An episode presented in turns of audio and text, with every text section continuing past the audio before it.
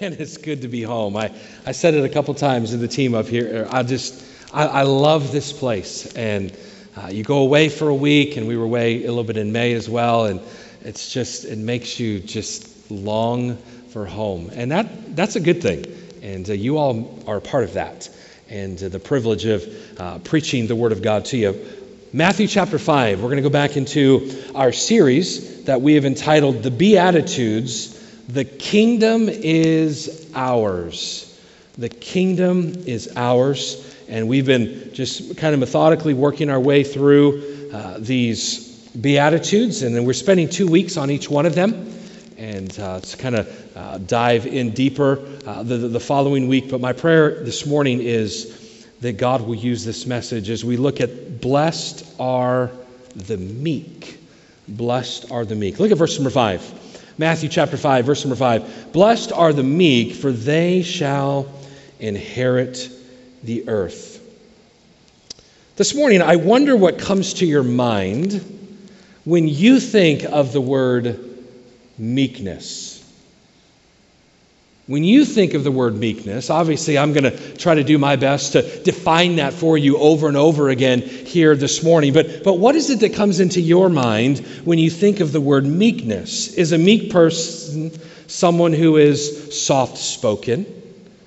Or maybe a person who has a limp handshake?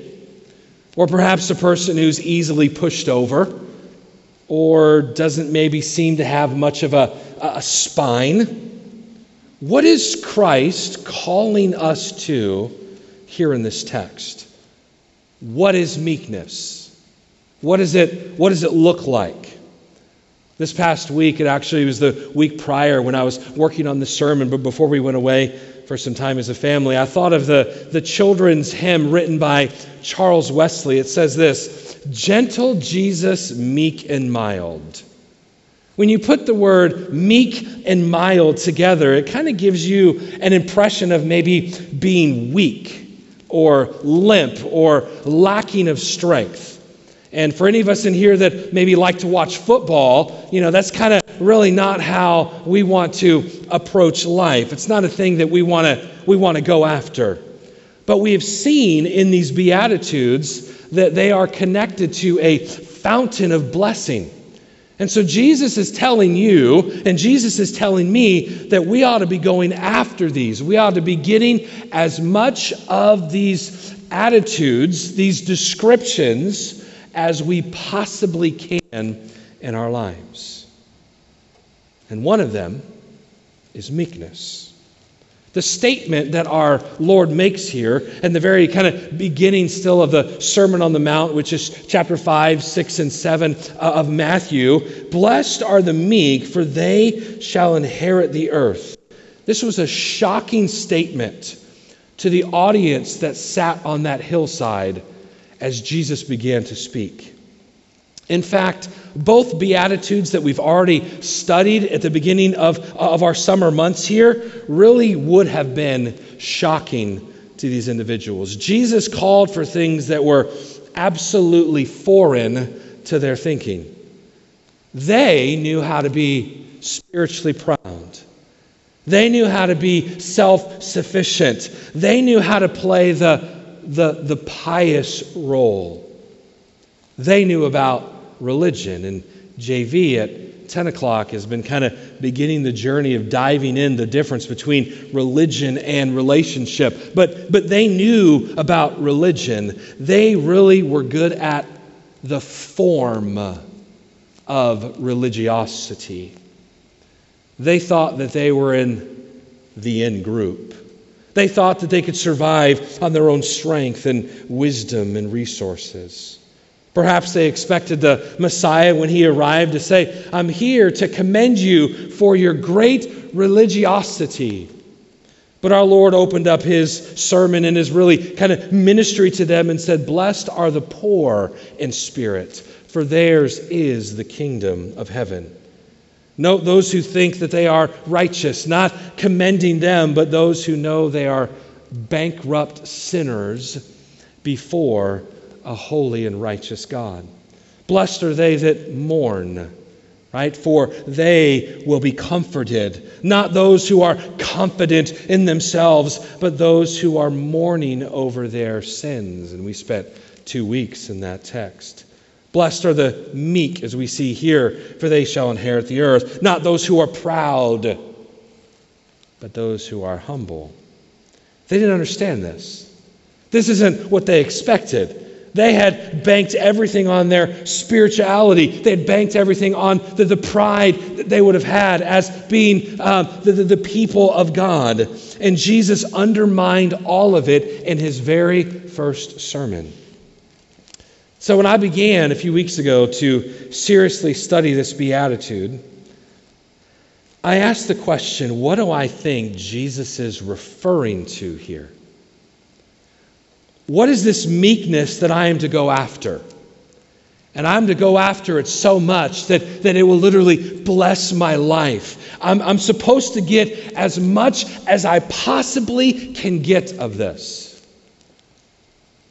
I want us, if you'll allow me to, to reset the meaning that many of us might have, maybe influenced by just society of what meekness means. And I want us to see it through the power and through the lens of the Holy Spirit of God speaking to us.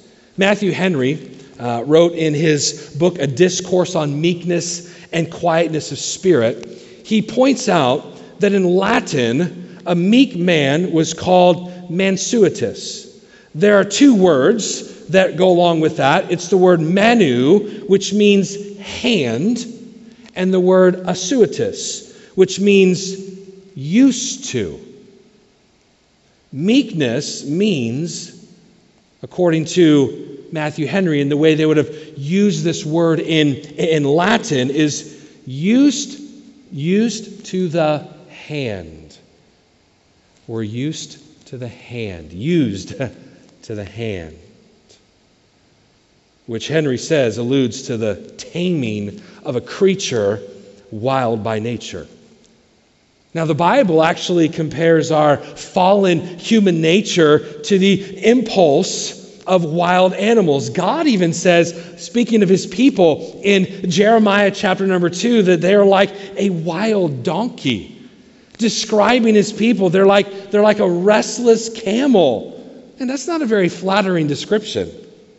Yet, that's how we are in our natural man before we're born again. And that's definitely how our flesh desires to act. So, Matthew Henry, he draws this conclusion Man's corrupt nature has made him like a wild donkey, but the grace of meekness when that gets dominion in the soul, alters the temper of it, it brings it to hand and submits it to management.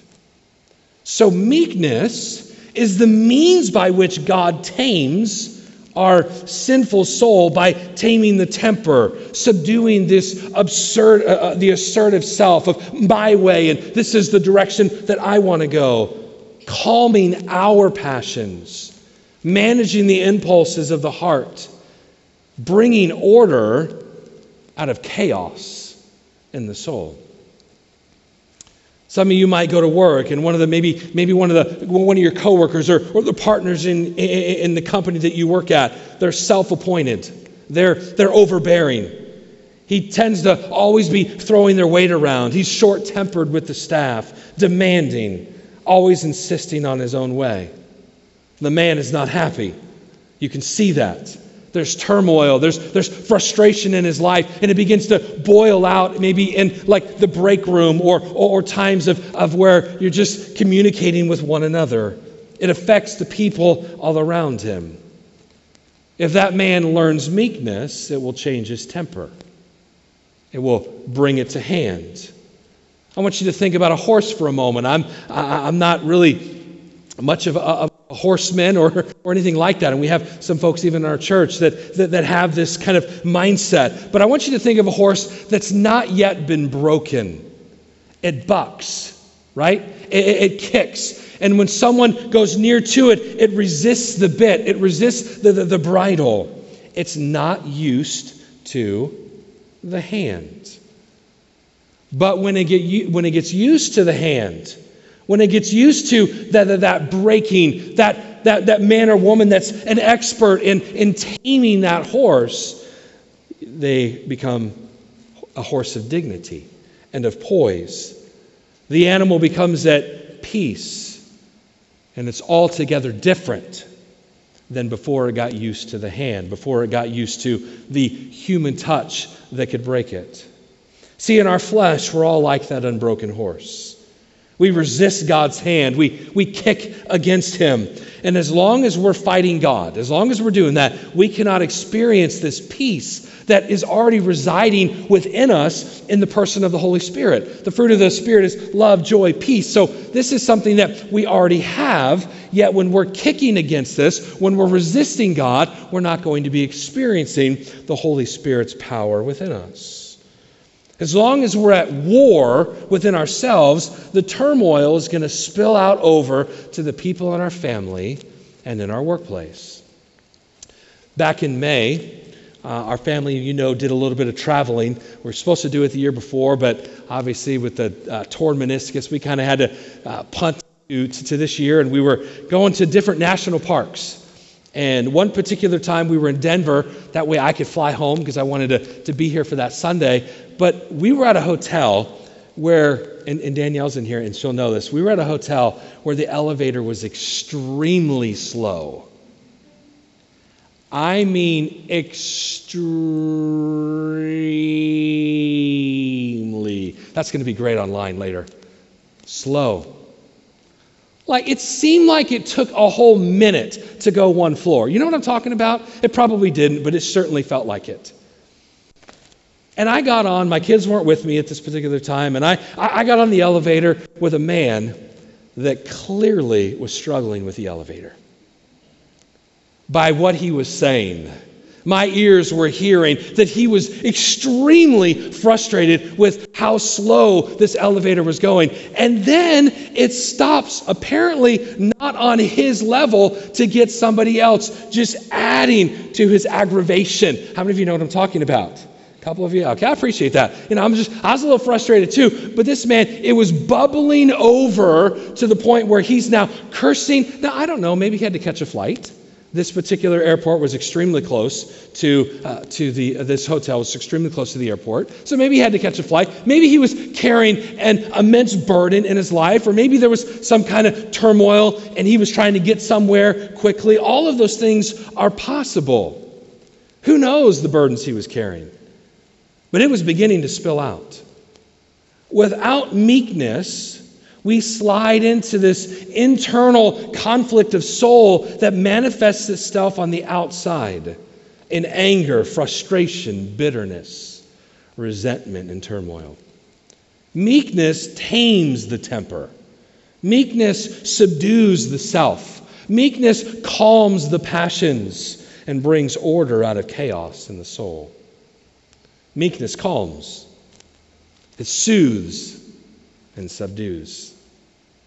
When I began to realize this, when I kind of was doing my deep study and reading and trying to kind of understand the topic, I began to say to myself, if this is what, if this is what Jesus is meaning, and this is supremely blessed according to the Beatitudes, blessed is the person that, that is meek, I wanted to get everything I could. I wanted to absorb myself with it.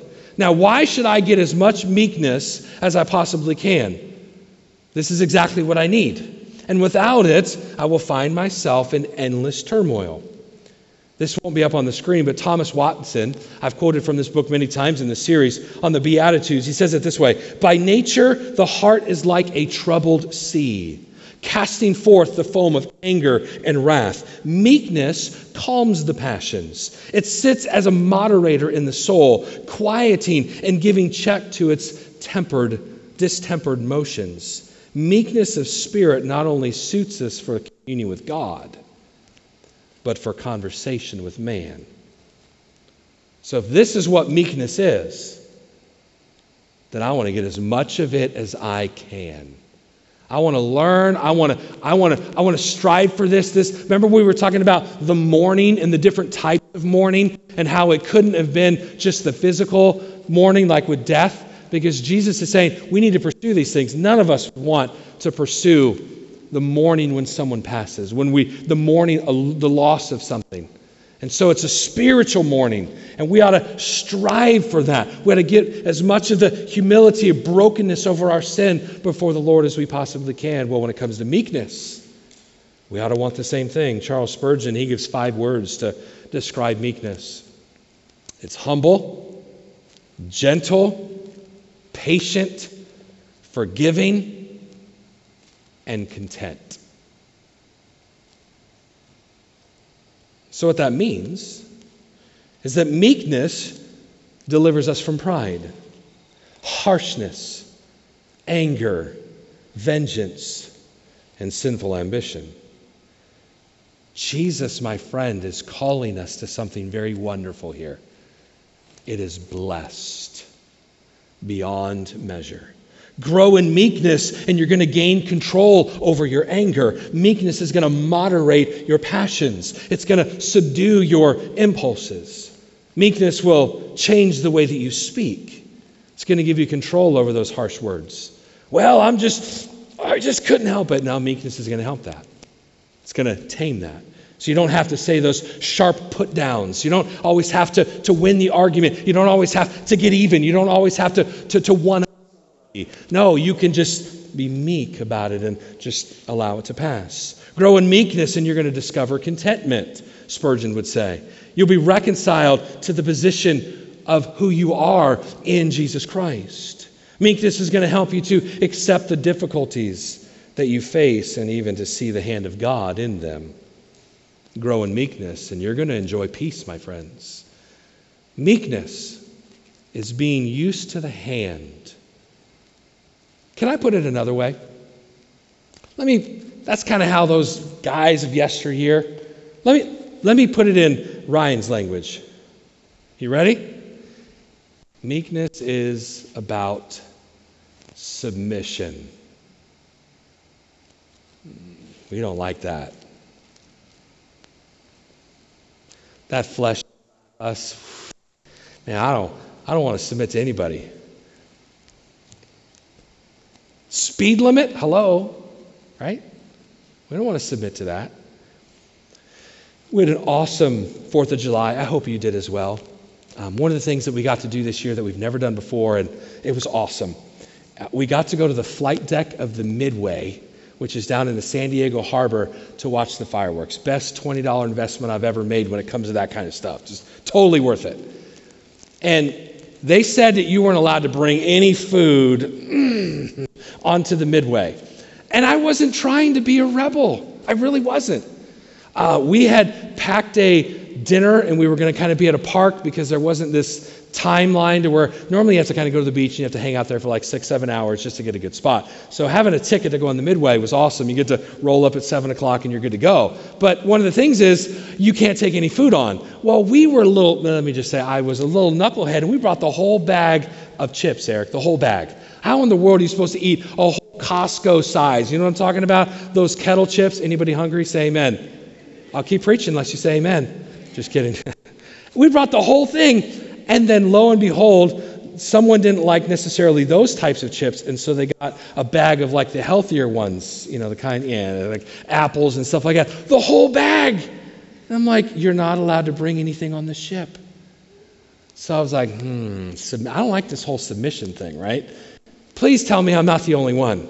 You're sitting there judging me, right? I can't believe. So we would like, we, you know what we did, Mike? We kind of hid it under like, we, I had a backpack and we like put like blankets on top of it and the water bottles on top of that. Just evil, sinful man just confessing right in front of you. You're, you're, you're my booth this morning, okay? I don't mean to make fun. I'm sorry.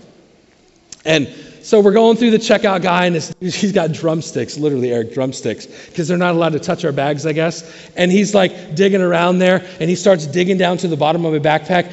I hear a crunch and I'm like, oh no.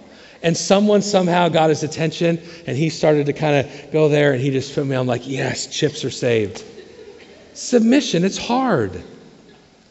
Now that's a funny illustration and probably shouldn't have had food on there. I mean, the heart genuine. I, just, I didn't want to throw away a whole bag of chips. We'd eaten everything else and we just weren't thinking kind of to put it in the baggie there. But meekness is about submission.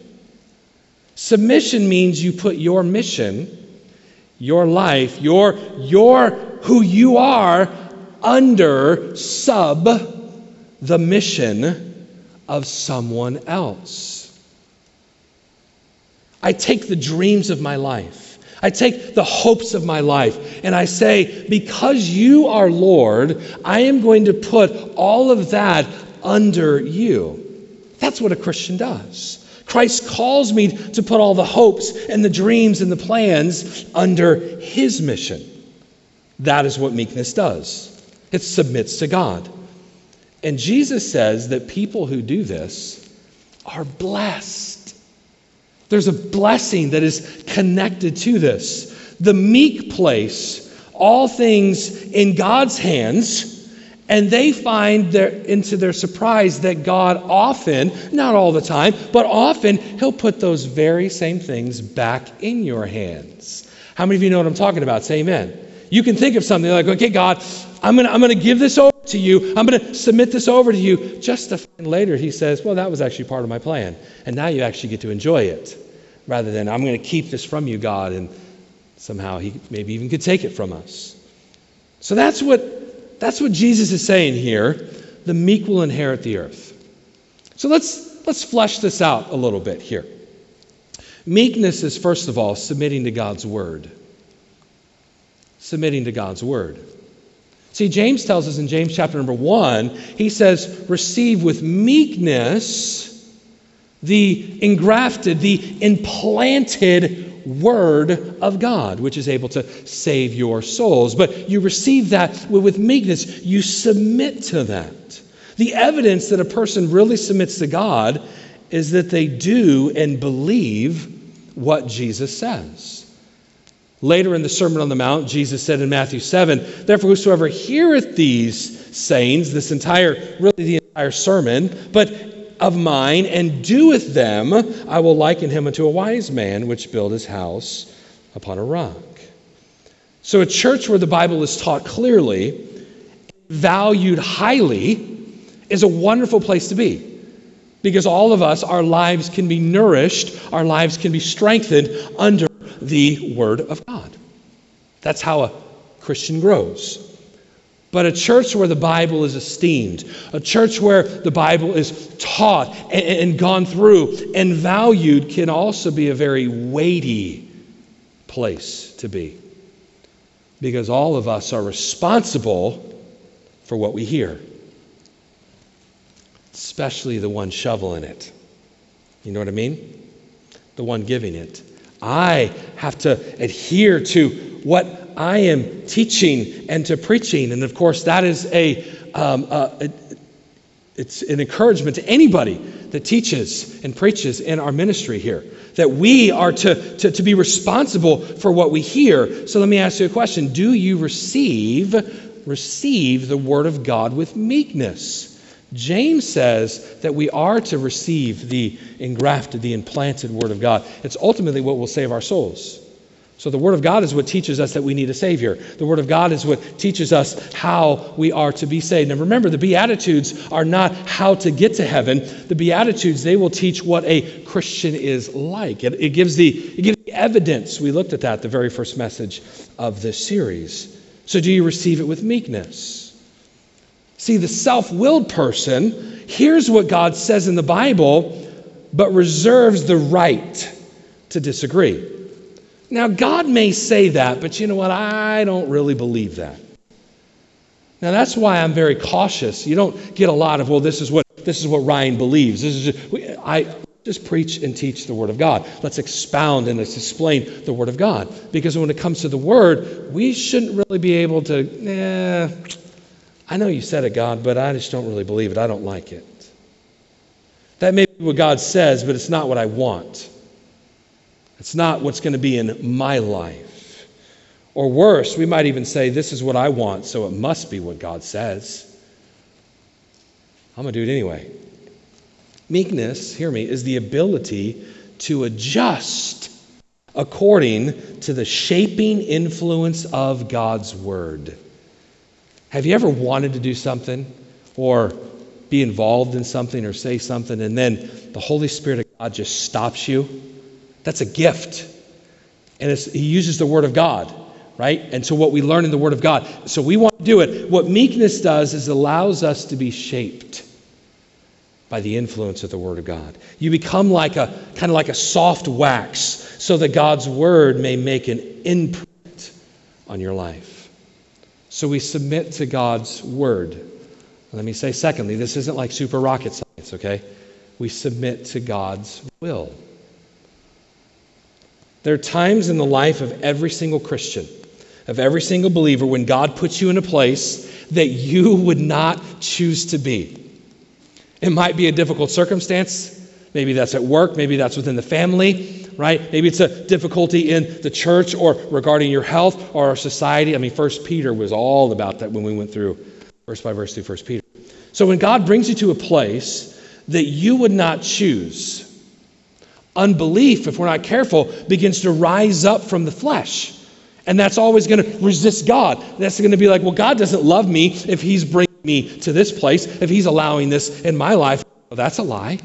We know that God loves us. Why? The Word of God tells us over and over and over again. All you got to do is look to your salvation, and it's really enough. Look to the cross. God loves you.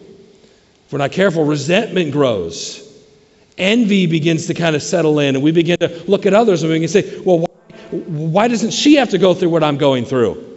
Why does she get blessed in this way and I don't get blessed in this way? And if we're looking through a lens of religion, like JV's talking about, we'll go to all the things that we're doing. I'm doing this, I'm doing this, I'm doing this, I'm, I'm, I'm abstaining from this, I'm abstaining from this. God, you must be blessing me. And you're going through a hardship. And you're going to look at somebody else and going to be like, well, why are they blessed? It is His will that He's allowing you to go through that difficulty. All things work together good. All things work together for good to them that love God. And so, God, in His, in His, in his infinite wisdom, in His sovereignty that we don't fully always understand, we've got to just submit to it, is that God has a will and He's bringing it into our lives even if we don't want it. What does meekness look like when God puts you in a place that you would not have chosen for yourself? What does that look like? Well, come with me for a moment to a garden. It's late. It's dark. It might even be a little foggy. As you're walking through this garden, you'll find that there's some men asleep. You go a little bit further into this garden, and it's dark and it's late. You'll find a man that's literally just almost limp over a stone, just sweating great drops of blood.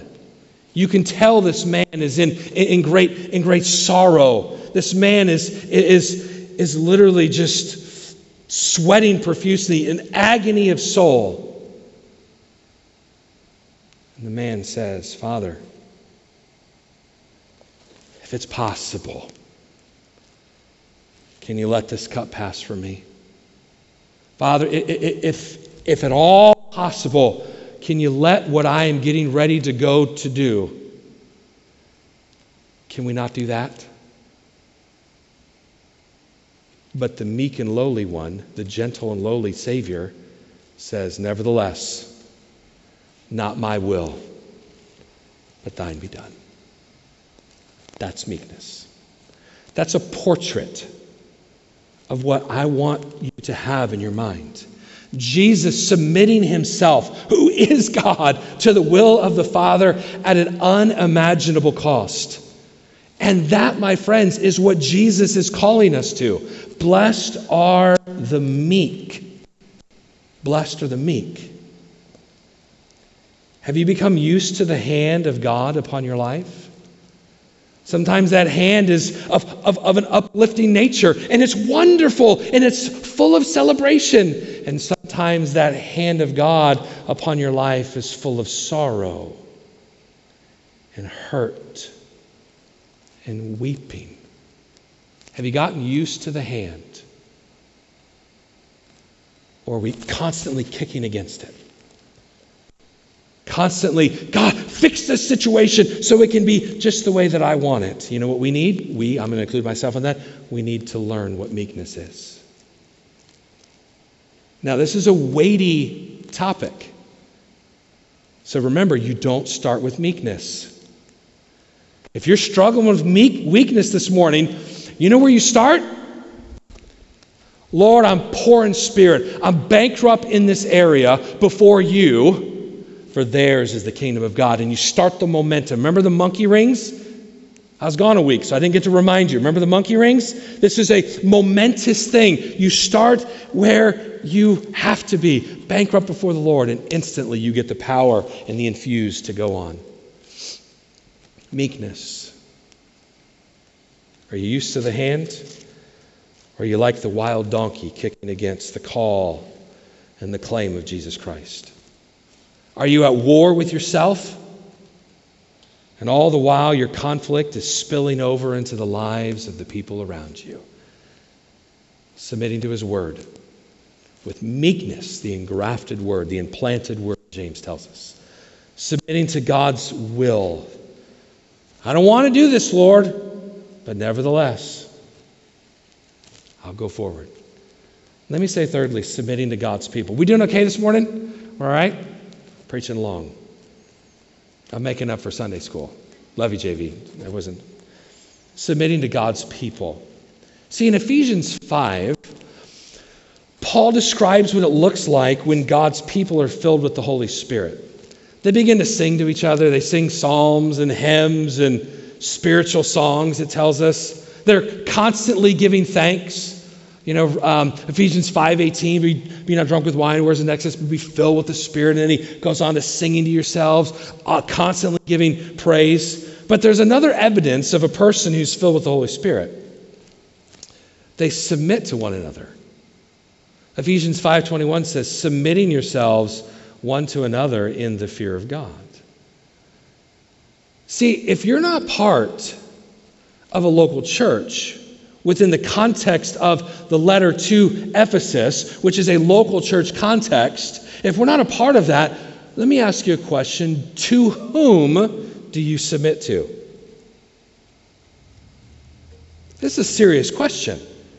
How can you do what God asks you to do in Ephesians 5 if we're not committed? See, meekness, hear me, meekness, oh, please don't miss this, grows, grows through the discipline of committed relationships in the body of Christ that God has gifted to believers. That's why I miss this place. I told Mike, I told a couple of them out there, I miss this place when I'm gone. Why? Because you're awesome. You are a gift to me within the body autonomous, self directed Christians, they miss out of the blessing of meekness. So, hear me. If the pattern of your life is to walk away every time a person upsets you, you're not going to ever be able to learn meekness. Because meekness can only happen when you're upset or you're out of whack, so to speak. When you submit yourself to God in the middle of whatever it is that you are going through. Now, there's an, important, there's an important distinction to be made between the submission to God's word and between the submission of God's will and people. God's word and God's will, non negotiable. People's a little bit different, right? Because the word tells us in the book of Acts that we are to obey God rather than who, class? Man. So we don't always have to be in submission to people around us. But let's, the, the context with which they're saying that was when they were being told that they couldn't preach the gospel.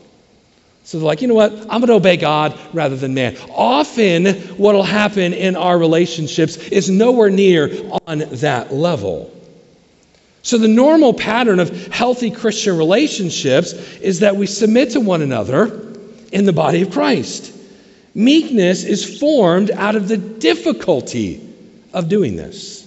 Paul, writing to the church at Philippi said in Philippians 2 3, let nothing be done through strife or vainglory or selfish ambition, but in lowliness of mind, let each esteem other better than themselves.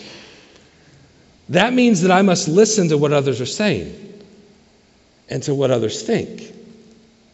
And I must give weight to it, even if I feel I'm right. Did you hear me? It's listening, it's hearing, it's giving weight to what that other person is saying and believing and experiencing, even if you think, I'm right. It's meekness. Okay? I'm going to let you win here. Husband and wife, this is a reality on almost a daily basis. We don't always have to win. I was going to say fellas, but sometimes that's ladies too. I'm going to esteem the other person. I'm going to elevate them. Submission, I'm going to sub, I'm going to come under. I'm going to let where you want to go eat. That's just a simple example, right? What do you want to do? Rather than it always has to be what we want. We doing all right? So let me very, very quickly, because I know what time it is, give you four snapshots of meekness in action. I'm going to do, I'm to do it as quick as I can. Because I want you to be able to connect the dots with what it looks like actually in practice of Scripture. See how difficult this actually can be for Christians. How about when you are opposed? When you're opposed. Okay, Numbers chapter number 12 tells us something amazing about Moses. It tells us that he is an extremely meek individual. And it tells us in Numbers 12 that at the, no, at the time, he was the meekest person on the earth. So you, you think about what was Moses going through? Well, wh- why does the Bible say this? Well, Think about what he had to endure. Obviously, God calls this man out of retirement to lead a people of Israel who'd been in, slavery for 400 years. There had to be all kinds of pressure that came with leading God's people out. But by God's grace, Moses does lead them out of Egypt. They, excuse me, they cross the Red Sea. He leads them to Mount Sinai, where God makes his beautiful covenant with them, gives them the Ten Commandments. And you would think that these people would be grateful for Moses, right? You would think that they would think, oh, this is incredible. Well, Exodus 17, verse 3 says, And the people thirsted there for water, and the people murmured against Moses and said, Wherefore is that he hath brought us up out of Egypt to kill us out of our children and our cattle with thirst? Can you imagine that? By nature, my flesh would have been like, Are you kidding me? Are you serious? Look what God look, look, what God has done. We're no longer in slavery. God is literally providing for us on a daily basis with manna. God has made this awesome covenant with us. And yet what are they doing? They're complaining, they're murmuring. I would have been so upset. Yet that's not what Moses does. Moses begins to intercede for them. Moses begins to pray for them. Moses is like, God, I will I will give up on heaven, so to speak, if they can go. Because God was fed up with the people meekness. You're opposed. That's far from meekness being a brand of weakness. Should be obvious by now that meekness really is beyond us. That's why we go back to the first one. But in Christ, we have it all. When we're provoked, provoked. I want to go quickly through here. 2 Samuel talks about when King David came to Bahurim. There came out a man of the family of the house of Saul, whose name was Shimei, the son of Gera. He just cursed him, threw rocks at him. I mean, he's just brutal, constantly brutal towards him. Abishai, who was one of David's loyal men, he didn't think that the king should have to put up with this. And he said, Why should this dead dog curse my lord the king? Let me go over and take off his head. David says, Leave him alone let him curse. Meekness.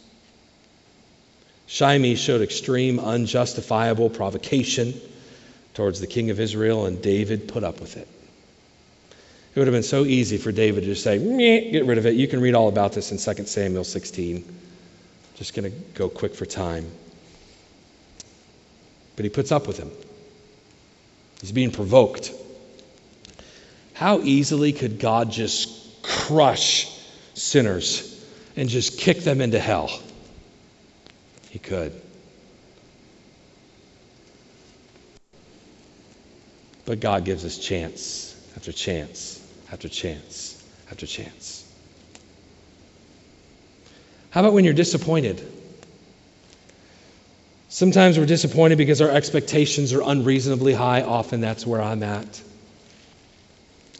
But surely, after all of the ministry that Paul had poured into the lives of so many believers, don't you think it would have been reasonable that when he was brought before charges and brought before the, the, the, the just the, the law, that someone would have testified for him? That someone would have come to his defense? That someone would have said, hey, no, no, Paul is, and said whatever? Someone to stand with him? But Paul says in 2 Timothy 4 6, at my first answer, no man stood with me, but all men forsook me. I pray, God, that it may not be held, laid to their charge. How would you feel if that happened to you? And he prays for blessing for the people that forsook him. That's meekness in action. In action. Let me give you another one. When you're injured. When you're injured. 1 Peter 2:23 says, "Who when he was reviled, reviled not again; when he suffered, he threatened not, but committed himself to him that judgeth righteously." Christ could have said with absolute justice, "You stop it right now. You have no power over me. You're done." But no. His justice is tempered with great mercy. And instead, he says, Father, forgive them, for they know not what they do. It's meekness. Meekness. 1 Peter 2, who his own self bare our sins in his own body on the tree, that we, being dead to sins, should live unto righteousness, by whose stripes ye were healed. Meekness is seen in bearing wounds. Meekness is seen in forgiving injuries.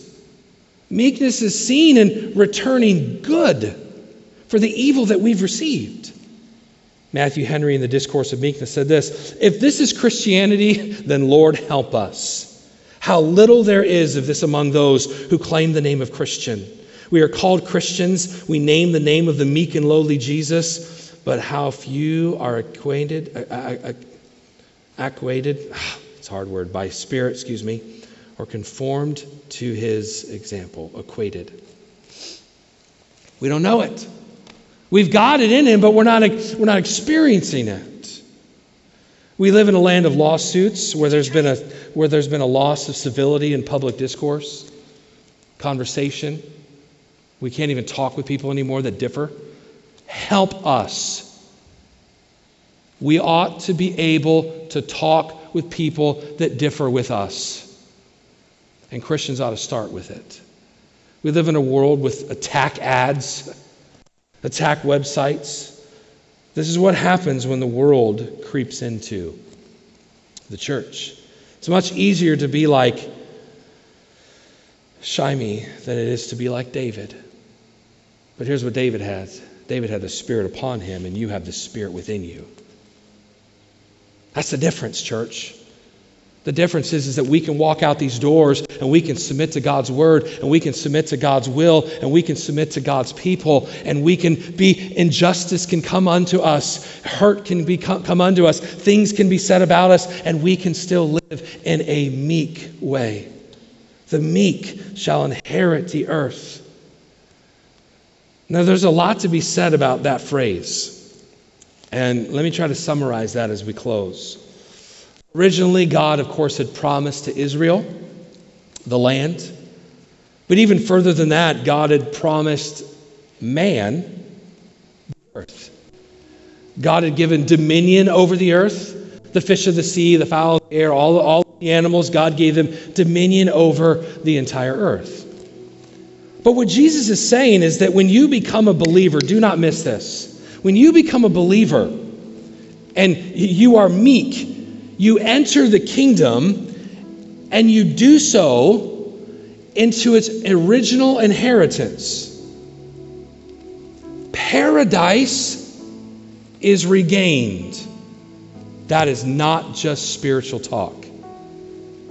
We, as believers, can experience heaven on earth.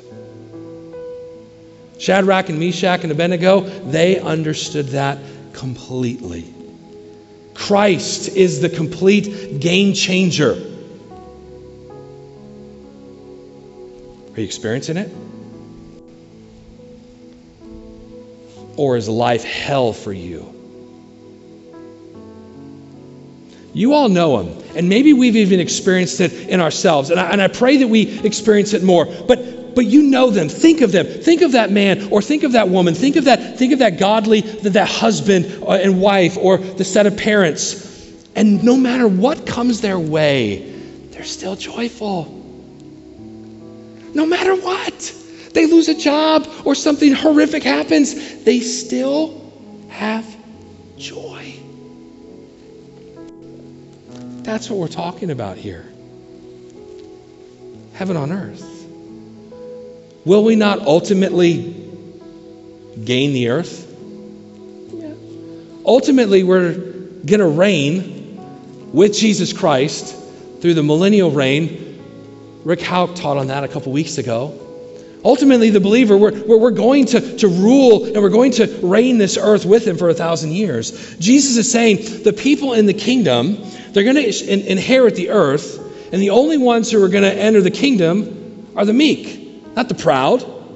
We don't come to God with anything. No, we come to God empty handed. We come humble. We come meek before Him. We come submissive to Him. The only way to heaven is through a cross. How much sense does that make? It's God's plan, it's God's will. And so we submit ourselves to the cross we submit ourselves to Christ. The ones that are broken over their sin, not the ones who don't think they have any sin. The ones who are mourning over the fact that they are lost, not the ones who are laughing about the fact that they're supposedly all right. The difference between somebody that is going to spend eternity in heaven with Christ and the person that's going to spend eternity in hell apart from Christ is they realize they are a sinner and Christ came to die for that sin. That's the difference. Running to the rescuer, Jesus Christ. Not, I'm good. They're not going to inherit the earth, they're not going to inherit the kingdom of God. We desperately need to rediscover the meekness to which Jesus calls us to here. And how can we do that? Listen to what Jesus said later in Matthew. Take my yoke upon you and learn from me, for I am meek. I am gentle. I gave you that book a couple weeks ago. And lowly. And you will find rest for your souls. Ryan, I'm struggling with meekness. Me too. Run to the one who is meek. Run to the one that is lowly. When Jesus opens up who he is, he's getting ready to say, Hey, this is who I am. He doesn't say, I'm holy, I'm awesome. He is those things. He says, I'm meek and lowly. I'm gentle and I'm lowly. You know what he's saying? My arms are wide open. Come unto me and find rest. Struggling with meekness Run to Jesus. I'm poor in spirit. I cannot do this on my own. Yours, theirs is the kingdom. Is, present tense, is the kingdom. It's yours. Now you start on this journey. You begin to mourn over the sin and having a lack of meekness and anger and pride. All of that is sin. And you begin down the journey to where ultimately you're going to be able to say, Hey, I'm hungering and I'm thirsting after righteousness.